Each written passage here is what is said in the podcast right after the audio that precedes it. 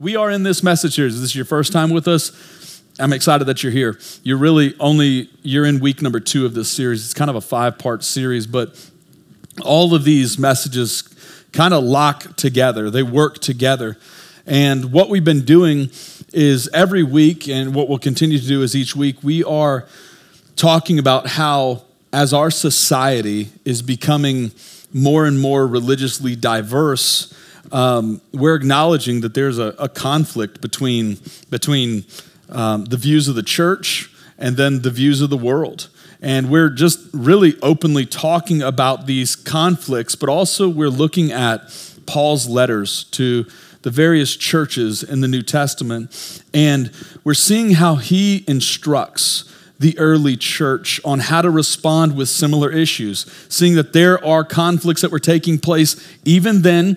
And Paul is addressing the early church to how they're supposed to respond to false teachings, um, respond to false practices that were not just happening culturally, but were happening or were kind of like creeping into the church. And then we're looking at how they apply to us today. Last week, we talked about the Christ conflict, uh, but we talked about this big idea of the spiritual conflict that everything that we are part of is, is influenced in some way, shape, or form spiritually. We're trying to be very true to the text. Kind of our anchor text is in Colossians 2, verse 8, where it says this See to it that no one takes you captive by uh, hollow and deceptive philosophy which depends on the human tradition and the elemental spiritual forces of this world rather than of Christ. You'll see the graphic on the screen behind me, but it acknowledges that we're in a spiritual conflict. And spiritual forces influence our, our philosophical perspective, which influences societal trends, like just different things, how they play out in society where we live. It influences and shows itself in political views and even influences politics. But then it also slips into the church, and we're every week talking about these different topics. This week, uh, we're going to talk about the philosophical conflict. Um, and instantly, when, when the word philosophy is presented, there's two different groups of people. Oh, yeah, we're going here like finally.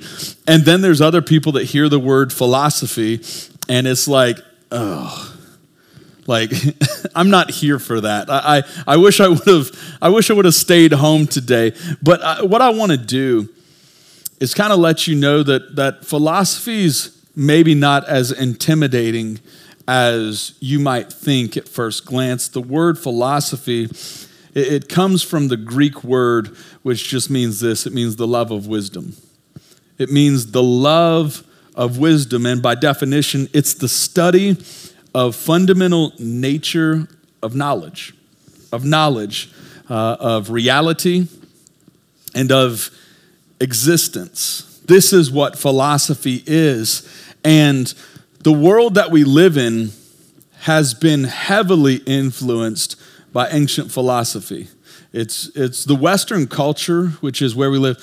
Greek philosophy is, is, is a, just a part of life. And it's not just in like this big idea that philosophy exists and it's in the social construct. It's literally in all of us. Philosophy, and it plays out in a variety of ways, but it plays out in in small everyday situations, depending on what type of philosophy or school of philosophy that you subscribe to, knowingly or unknowingly. There are several different lanes of philosophy. Let me just start by saying that today we're going to kind of talk about four, but I think all of you will be able to identify in some way, shape, or form with one of these lanes just by who you are. But like I said, it plays out in just everyday things. Last week we had a rainstorm on Sunday. I didn't know it. I was preaching and I guess there was like this monsoon that came through. It was just it was wild. But even when it comes to rain, depending on the type of philosophy that you subscribe to, determines the way you even look at rain. We've got a comic here that'll show you what this means. If you're a skeptic, when it rains, you, you might think, who can even prove that it's truly raining? Is this all just an alternate reality? Like, I don't believe it. This is obviously exaggerated, but you get the idea. A cynic says, look at all these fools carrying an umbrella. Only a fool carries an umbrella. There's another school of thought that's a stoic, and when it's raining, they say, Alas, I cannot change the weather. It's just it is happening, accept the reality. And then you've got what are called Epicureans, um, who just like puddles, like, this is amazing, the greatest thing ever. All of these things, it's a, it's a funny picture of different ways that we live and interpret the world that we live in. But we also see some of these philosophies. Actually, I'm just going to lean into those four, but we see some of these philosophies in modern day phrases. I did this in the first service, and uh, the room was full of people, and it was amazing going through these four people. When I would talk about one, 25% of the room would be like, Yep, it was like, that's them. And then I'd say the next one, and 25% of their hand if, if I say your thing. But you do see these philosophies come out in a variety of ways. But a statement like this I question everything because I need facts to prove what's true. It's hilarious. 25% just said, yep. You're smiling, or, or just even internally, like you're not going to show your cards, but internally you're like, that's me. And that's true, by the way. This is a philosophy of skepticism. And I want to tell you this all of these aren't bad in and of themselves. I don't know what it is, but modern day world is taken the word skeptic and say, oh, that's horrific. No, this is just a philosophy, a school of philosophy called skepticism. And the truth is, skeptics want facts to validate any claim. And where there's a lack of, of proof, they lack belief. And again, it is really strong in many areas, but that also applies to faith things.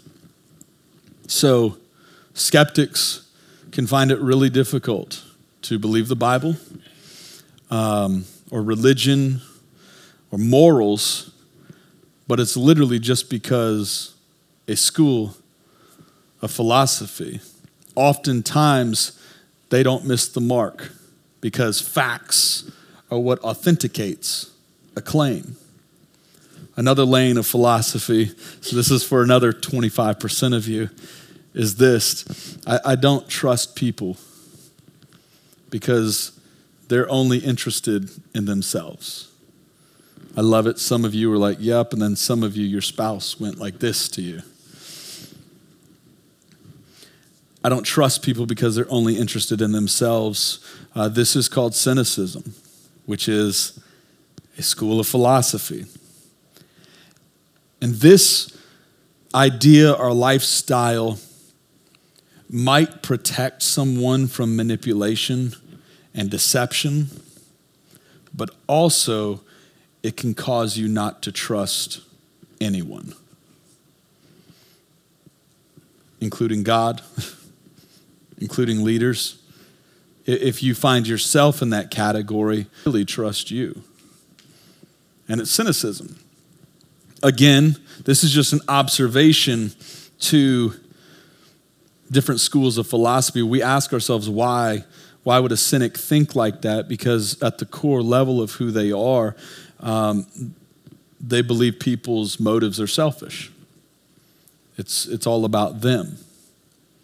So you see, there's pros and cons to each of these. Another one is called a stoic. And they would say something like this I accept what I can't change and focus on what I can, especially my character and my reactions. Like, these are things that I can control. So I'm going to control those things. And the things that I can't change, it's okay. I accept that, but I'm going to focus on what I can. And again, this is called Stoicism. If you know a Stoic or you are a Stoic or you live with a Stoic, a Stoic is often about self mastery.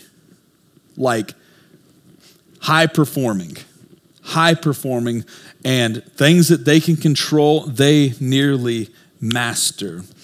And uh, this may help someone to not be controlled by emotions or reactions. For a stoic, emotions are poison. Like I hate emotions. Like like get the emotions out of the way. If you're a stoic and you read books, um, you skip through the parts where it gets to the stories. Like I don't need the fluff. Just give me the meat. That's what a stoic does. Again, it's not bad in and of itself, but it can lead to to an unhealthy self reliance. Because when you can master self, then you can rely on self, and sometimes Stoics disregard their need for God. And then you've got what's called an Epicurean, and their motto might be something like, I just enjoy life and I avoid pain.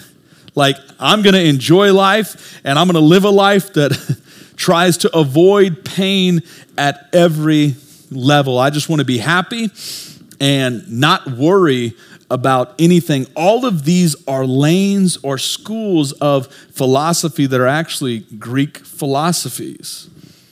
For the Epicurean, they oftentimes live a life that is full of fun, is full of enjoyment, and oftentimes avoids pain, but it can lead someone to pursue only things that feel good or pleasure. Leads to happiness, and what happens is slight growth because growth is uncomfortable. Philosophies aren't bad by themselves, but philosophy, philosophies apart from Christ are extremely dangerous. They're empty, they're hollow, they're deceptive. And why they're so dangerous? Because the way that we think and the school of thought that we subscribe to becomes the source of truth that we live by. So, apart from Christ, if that thing, whatever category you found yourself in, apart from Christ, what that becomes is the very thing that you anchor your life to. For the skeptic, I will only believe that which is factually true. And if I can't prove it, I won't believe it. So that becomes what you live by. For the Epicurean, and you can fill this in with everybody if it ain't fun or it hurts, I don't want any part of it. All of these things apart from Christ are dangerous. And we actually see that all of our philosophies, all of our schools of thought, are influenced in the same way we talked about last week, they're influenced by the spiritual realm as well. So, the very way that we process and think and live is fueled or influenced by a spirit. Again, last week, but then James talks about it and he uses the words, he says it's either influenced by something heavenly or something demonic. He says it in James chapter 3, verses 14 through 17, it says this But if you have bitter jealousy and selfish ambition in your hearts, do not boast and be false to the truth. He says, This is not the wisdom that comes down from above. He's like, That, that's not heavenly. He says, This is not the wisdom that comes down from above, but it's earthly, it's unspiritual, it's demonic. He says, For where jealousy and selfish ambition exist, there will be disorder and every vile practice. But the wisdom from above, he says, is first pure, then peaceable, it's gentle, it's open to reason, full of mercy and good fruits. He says it's impartial and it's sincere, it is spiritually influenced.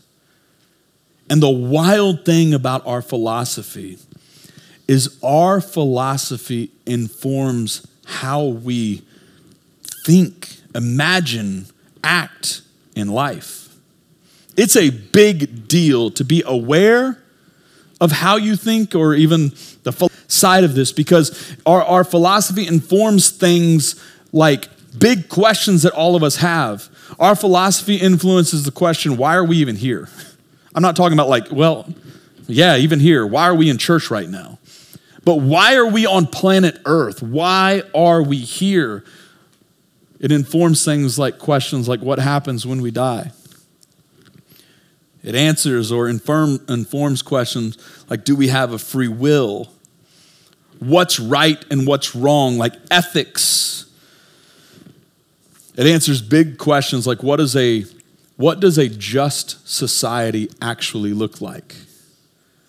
Big questions, but also other questions about like sexuality, about family, about politics and, and other societal issues, um, which is actually kind of where we're going next week, which is again just a nice little disclaimer to let you know 9 to 11s will be open. But this is the world that we live in, but it's been like this since the church was birthed. These philosophies that have influenced us today and are still influencing us today are the same things that were happening in the first century church that we see Paul writing to, that we see James addressing, that we see these New Testament authors addressing in the church.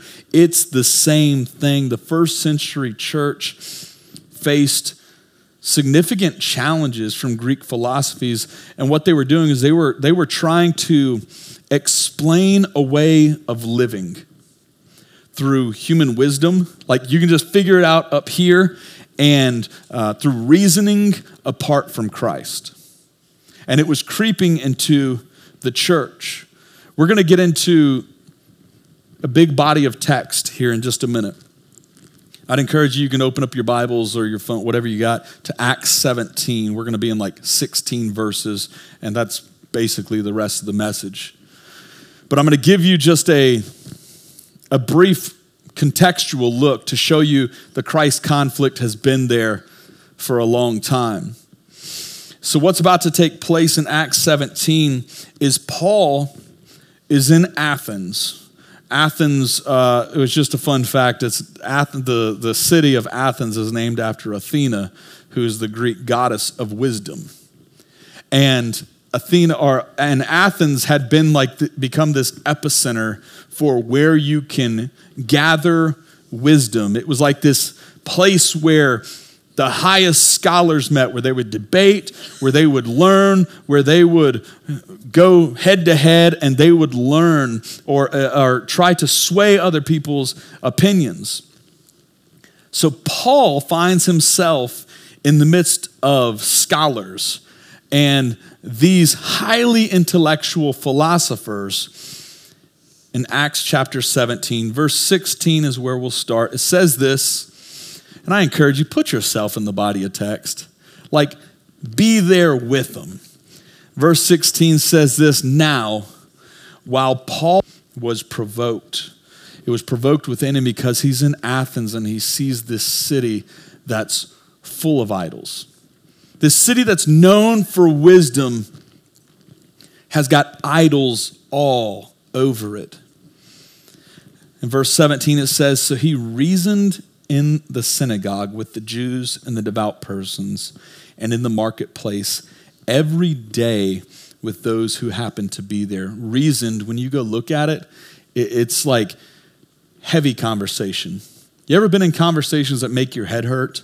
Like, some of you are like, I'm in school, it happens every day. But like, it's the highly intellectual, a lot of debating. That's what's taking place. And it says that he's in the synagogue. I mean, these are the spots where high level thinkers are and high level teachers. Some rabbis are in there. And it says, every day he's with them for the people that would just, that they would be there. Verse 18 says, some of the Epicurean and Stoic philosophers also talked with him. It says, and some said, What? what does this babbler wish to say? Like instantly putting him in his place. They say that about Paul. It says, What does this babbler have to say? But others said, He seems to be like this preacher of some foreign divinities. Like he's different. And it's saying because Paul was preaching Jesus and the resurrection. Understand this that scholars and philosophers of those days are, are teaching centuries old schools of thought, that colleges and institutions are set up to teach. Paul is coming in teaching Jesus and the resurrection, and this has only happened about 20 years ago at this point. So it is a it is a new lane of thinking, and some of them are like, nah, I, I ain't down with that. Like, wh- who's this young gun coming in? Who's this babbler coming in? But then it says that others would kind of just hear and receive it. In verse 19, it says, And they took him and brought him to the Areopagus. The Areopagus, and what this place was, was it was this area that it was a spot for the rulers of Athens and hold trials at this place. Um, this would be the debate stage that would take place. Um, this is where they would discuss the most important matters. So while Paul is having these conversations in Athens, they take him and bring him to this spot where the people are, the big time thinkers. And they take him there and they say this they say, May we know what this new teaching is that you are presenting. Says, Because you bring some strange things to our ears. We wish to know, therefore, what these things mean. Says, Now all the Athenians and the foreigners who lived there would spend their time in nothing except telling or hearing something new. So these are people that are constantly ingesting, constantly receiving. They're the ones that are always listening to podcasts. I've got a friend that says, Have you heard this podcast? This, this one? I'm like, Yo, like, do you do anything else? But like, they are constantly receiving, and even these people that are constantly ingesting content, they're like, Paul, what you're saying is different than what I've been hearing. And it says that Paul, standing in the midst of these people, he says this He says, Men of Athens, I perceive that in every way you're very religious. And then you see Paul shift. This young gun with a new philosophy. He says this He says, For as I passed along, and observed the objects of your worship. So again, realize he's in this city full of idols. He passes along and he sees all of these idols that the philosophers and the schools of thought have built and have taught around. It says that he sees them, he passes along, he observes the objects of your worship. And he says, I found on an altar with this inscription to the unknown God. He says, This thing that you're teaching so much, this thing that you're building your life on, that you're worshiping, you in your own admission have said, This God is unknown to me. It's funny, we were just worshiping a song, and I leaned over to my son because in the third song we sang, um, the mystery that can be known. Paul's saying, You've got an unknown God. But he's about to say, But I know him. He says, To the unknown God, what therefore you worship as unknown, he says, This I proclaim to you. The God who made the world and everything in it being the Lord of heaven and earth, does not live in the temples made by man. Says the places, this is not the dwelling place of the known God. He says, nor is he served by human hands as though he needed anything. He's starting to put the pressure on them. Since he himself gives to all mankind life gives to all mankind breath, gives to all mankind everything. It says, and he made from one man every nation of mankind to live on all the face of the earth having determined allotted periods and the boundaries of their dwelling place. He's just, he's proclaiming the supremacy of God at this point. He's like, You have short sold God. He doesn't need you.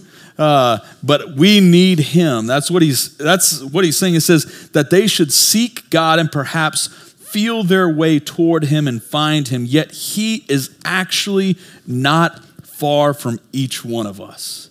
He makes God remarkably big bigger, larger than life, bigger than what anything they've ever done.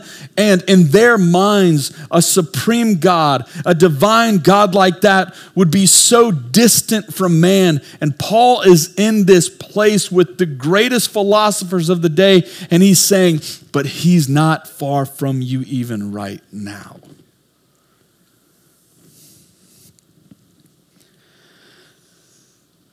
And then he quotes one of their own philosophers.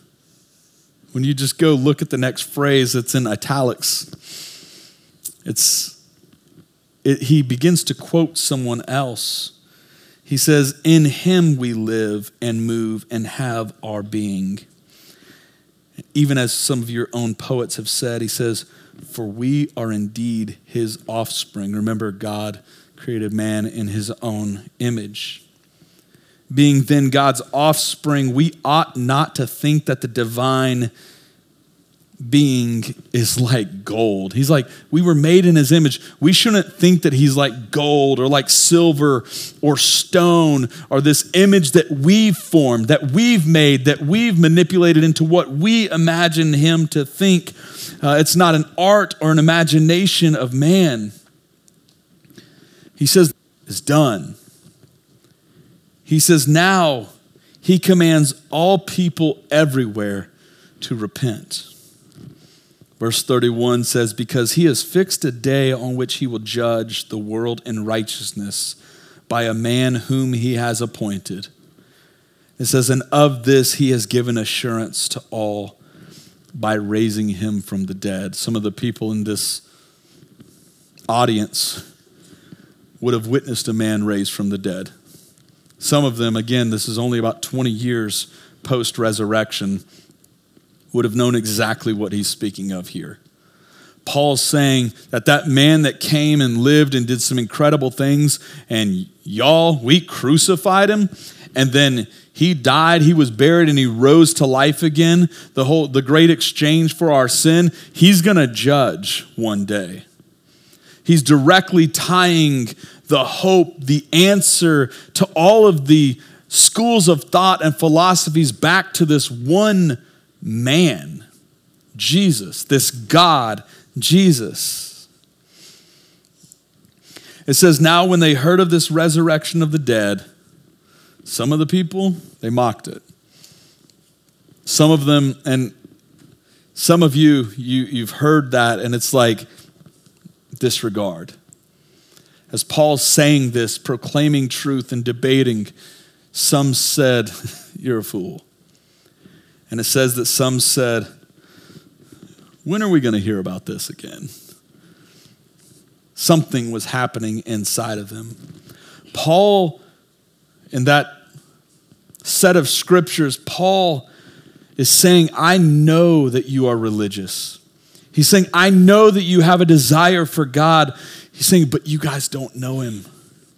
You've got all the questions, all the thoughts, all the things that you think are the answers. He says, You don't know him. He says, But I do. And then he says, If you want wisdom, if you want good philosophy, he says, then you need to know the source of wisdom, the one true God. He says you don't have to scratch and claw your way to understanding. It says that the answer was right in front of you. It says he is not distant from you. God is the source of wisdom. And then in verse 31, which we just read, he says that the gospel, the life, the death, the resurrection of Jesus, he says that, he said that's all that you need to know that the assurance of truth is right there. He says the gospel is the revealer of wisdom. It's amazing that the gospel, for every one of these schools of philosophy, satisfies the deepest need that each philosophy actually has. For the Epicurean, the puddles person that's constantly looking for happiness, that's trying to avoid pain, that Jesus and the gospel actually promises joy, promises fulfillment, and then eternally says one day there will be no pain and suffering. Jesus himself is the wisdom that the Epicureans so desired. Oh, for the skeptic, that the facts are what's desired. I can't believe until I see. You see Jesus walk the earth after he resurrects and comes face to face with a skeptic named Thomas. And he says, Thomas. And Thomas is like, yo, this is a ghost.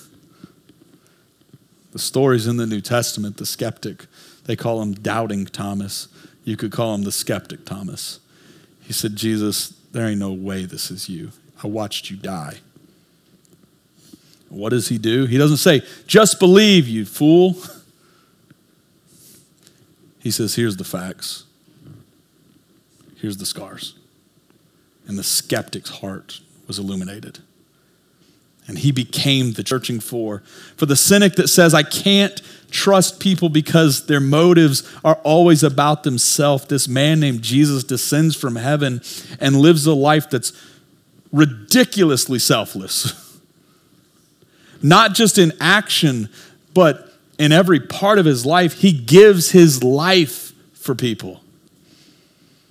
And he displays that his motives were not about him at all because he had opportunity to totally disband the whole thing. Said at any moment he could have called upon hundreds of angels to get him out of this situation, but because his motives were for others, the cynic's heart is for the first time totally wow. And for the stoic that says, I'm just going to accept what I can't change, when the stoic realizes that there is a problem that they can't change and it is impossible to reconcile, this problem called sin, and they can't fix it, they can't figure it out, and they just have to deal with it. For a stoic apart from Christ that realizes sin is a reality, oh, it's devastating because sin comes with a cost. Sin comes with the cost, the price of separation from God where we were, where we were created to be close. For a Stoic to accept that reality is devastating. But then for a Stoic to realize and see and believe and trust, he died. He resurrected so that the thing that we couldn't change, our relationship with God, he changed for us. When Jesus becomes the source of wisdom for any school of philosophy, it changes the very way that we live our life three very quick questions for you to ask about your philosophy. What or who is influencing my philosophy? What or who? Is it the Spirit of God or is it the Spirit of the world? Sometimes these are easy to answer, sometimes they are not easy to answer. I think that this takes illumination from the Holy Spirit. Lord, search my heart. Would you reveal to me what's actually influencing my philosophy. A lot of the ways that you can see what's influencing your philosophy philosophy is by asking the next question. The next question being what lifestyle is my philosophy promoting? What I mean by that is is my life promoting biblical holiness? Does it look like God? Does it align with the Word of God? Or is my philosophy promoting selfish ambition, fulfillment of just myself? Well, that's a way that you can an- answer some of those questions. And the third, the last question is this Where is my philosophy leading? At the end of the day, is the way that I think and the way that I act leading to glorifying God? Like, is my life really about glorifying God? And the way that I'm, I work, in the way that I live, in the way that I go to school, in the way that I interact with other people, is my lifestyle glorifying God or is it glorifying myself?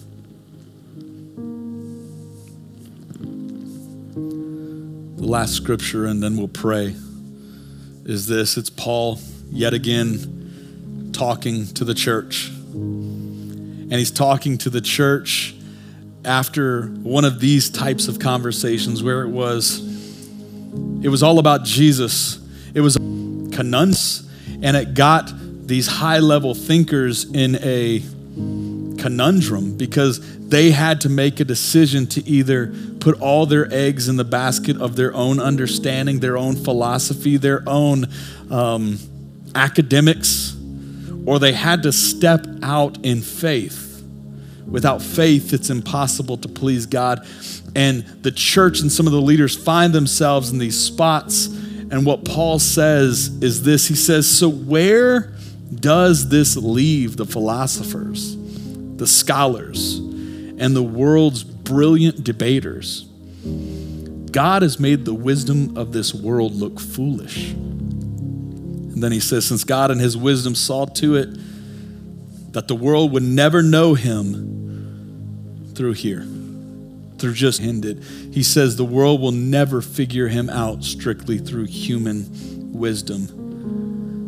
And then he makes fun of himself a little bit. And he says he's used our foolish preaching to save those who believe.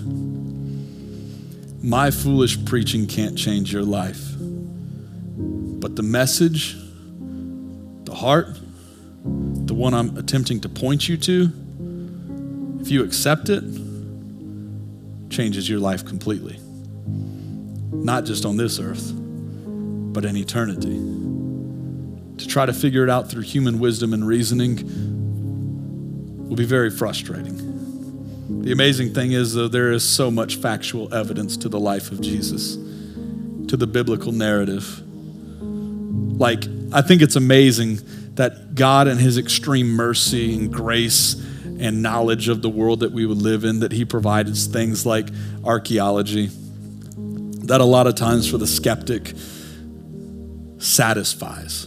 The beauty that there hasn't been one archaeological discovery that disproves or unauthenticates the Word of God is fascinating to me. It's fascinating to me that secular archaeologists use the Bible as a map to go on digs. like, that's ridiculous, you guys. They're, like, they're still discovering. Fairly recently, what was thought to be folklore with the Pool of Siloam was discovered. And the story about this person that has been crippled for a lifetime that people said, oh, it's a fable. Well, the pool was discovered, and the narrative that the Bible produces continues to live. Ancient cities that were folklore, people were going to disprove the Bible and said, okay, it says it's here, here, between these two cities. Let's stick a shovel in the ground and bink, there's the legendary city. Oh, skeptics, your answers are out there. But can I plead with the Epicurean too? It's not worth it. For the cynic, you can trust somebody. People will, people will hurt you. Oftentimes, all of these schools of philosophy are exaggerated by personal trauma, just so you know, especially for the skeptic and for the cynic. The cynic oftentimes says, I cannot trust people because honestly, on this earth, nobody is 100% trustworthy. Nobody. You, you need to know that. And uh, some of you have discovered that in a very real way. And what you do is you build walls up as defensive mechanisms. Why? Because you don't want to get hurt again because people are selfish, right? Wrong. Jesus. Y'all, Jesus is what illuminates true wisdom. And I believe that's what he's doing right now.